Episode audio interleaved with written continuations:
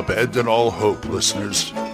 You're listening to Radio Grognard, the OSR podcast about stuff with your host, Glenn Hallstrom. Hiya, folks. Old Man Grognard here. Happy Thursday. Hope you're all doing well. Got a little prep work to do and a lot of drawing to do. I really should get back to my art. I don't know, but I'm pre- I'm thinking about the Monday game. Some revelations come into my head. I'm just trying to make sense of it. the The module is sometimes it's a little too loosey goosey, if you know what I mean. I think I've talked about this before, so we'll just leave it that way. Anyway, I wanted to. Oh, by the way, I wanted to tell you Friday tomorrow. Well, I believe I'm going to have a special guest to interview.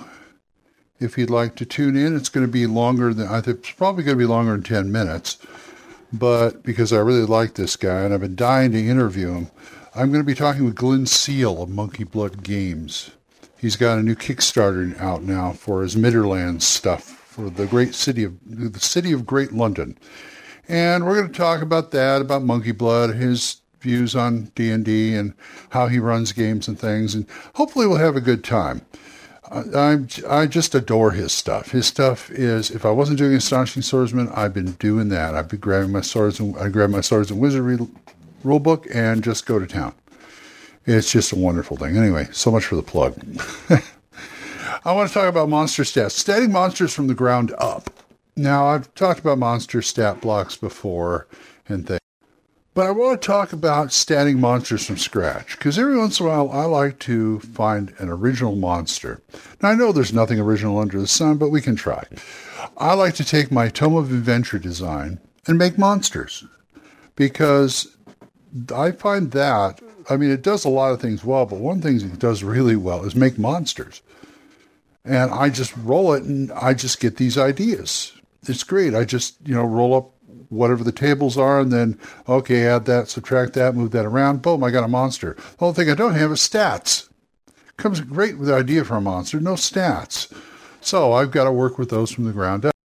And to me, that's a hard thing because I don't know what the benchmark would be for the type of monster I'm doing. I don't have, you know, I just can't figure how tough is tough for whatever game system you're using. I've got a pretty much a ballpark figure about what's tough, especially if I, usually I, I, try to if I roll a monsters, usually it's campaign specific. And in other words, where are the player characters at this point, and find something that will challenge them. So I know there's all there's a whole bunch of ways to do it. Probably the easiest thing is find something that's close to what you want to do and adapt from there. Maybe change a few hit dice, maybe change a little armor class here or speed there. Another way of doing it is doing a variation on something that already exists, like a fire breathing bulette or something like that. That means all you have to do is add a special ability, maybe make it a little tougher. It's going to be a tougher version of what's in the book already. Say you've got ogres, you want a super ogre, you can do that. And you can go that way. But sometimes you just got something where you go, how the heck am, am I going to stay? And one way to do, like I said, one way to do it is to look at something close to it. That's my main thrust of this. Because, okay, what do I do? I got to go through all these books and find something close to it. Well, I pull out my old handy dandy The Swiss Army Knife of Dungeons and Dragons, the first edition Dungeon Master's Guide, and flip back to Appendix E, alphabetical recapitulation of monsters with experience point values. Now, these are all the monsters in the, the 1E Monster Manual. Not the the other one, just the Monster Manual, because that's when it was written, and that's you know that's the next that was the next one to get. Now, I heard the Monster Manual came out first, then the Player's Handbook, then the DMG. So I'm assuming there are people out there who bought the Player's Handbook and the DMG and they didn't buy the Monster Manual for some reason, maybe cost or whatever. But in the back, like they said, they, they would just go off of these charts, which is great because they give you in one line right across the page. Yes, you have to turn the book sideways. Unfortunately, I hate when they do that, but sometimes you have to. You need that. You need to get cram that information in there. And also, I got to put on my glasses because it's hard to read. It's small type.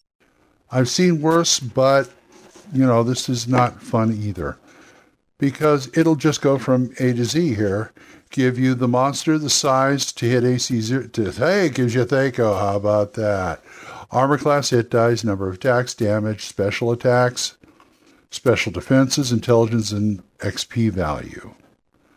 So, and it'll give you shorthand on the special, the specials, like uh, black pudding. Special attacks dissolves wood and metal. Special defenses anti magic. Blow, blows cold lightning useless. Blows cold. I'm sorry. Blows comma cold comma lightning.